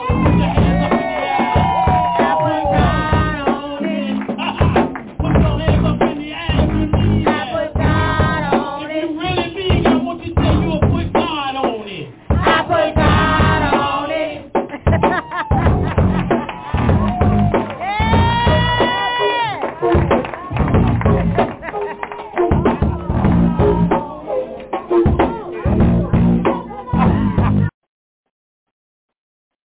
When I don't know what to do, I put God on. Hello, it is Ryan, and we could all use an extra bright spot in our day, couldn't we? Just to make up for things like sitting in traffic, doing the dishes, counting your steps, all the mundane stuff. That is why I'm such a big fan of Chumba Casino. Chumba Casino has all your favorite social casino-style games that you can play for free anytime, anywhere with daily bonuses. That should brighten your day a little. Actually, a lot. So sign up now at ChumbaCasino.com. That's ChumbaCasino.com. No purchase necessary. VGW Group. Void where prohibited by law. See terms and conditions. 18+.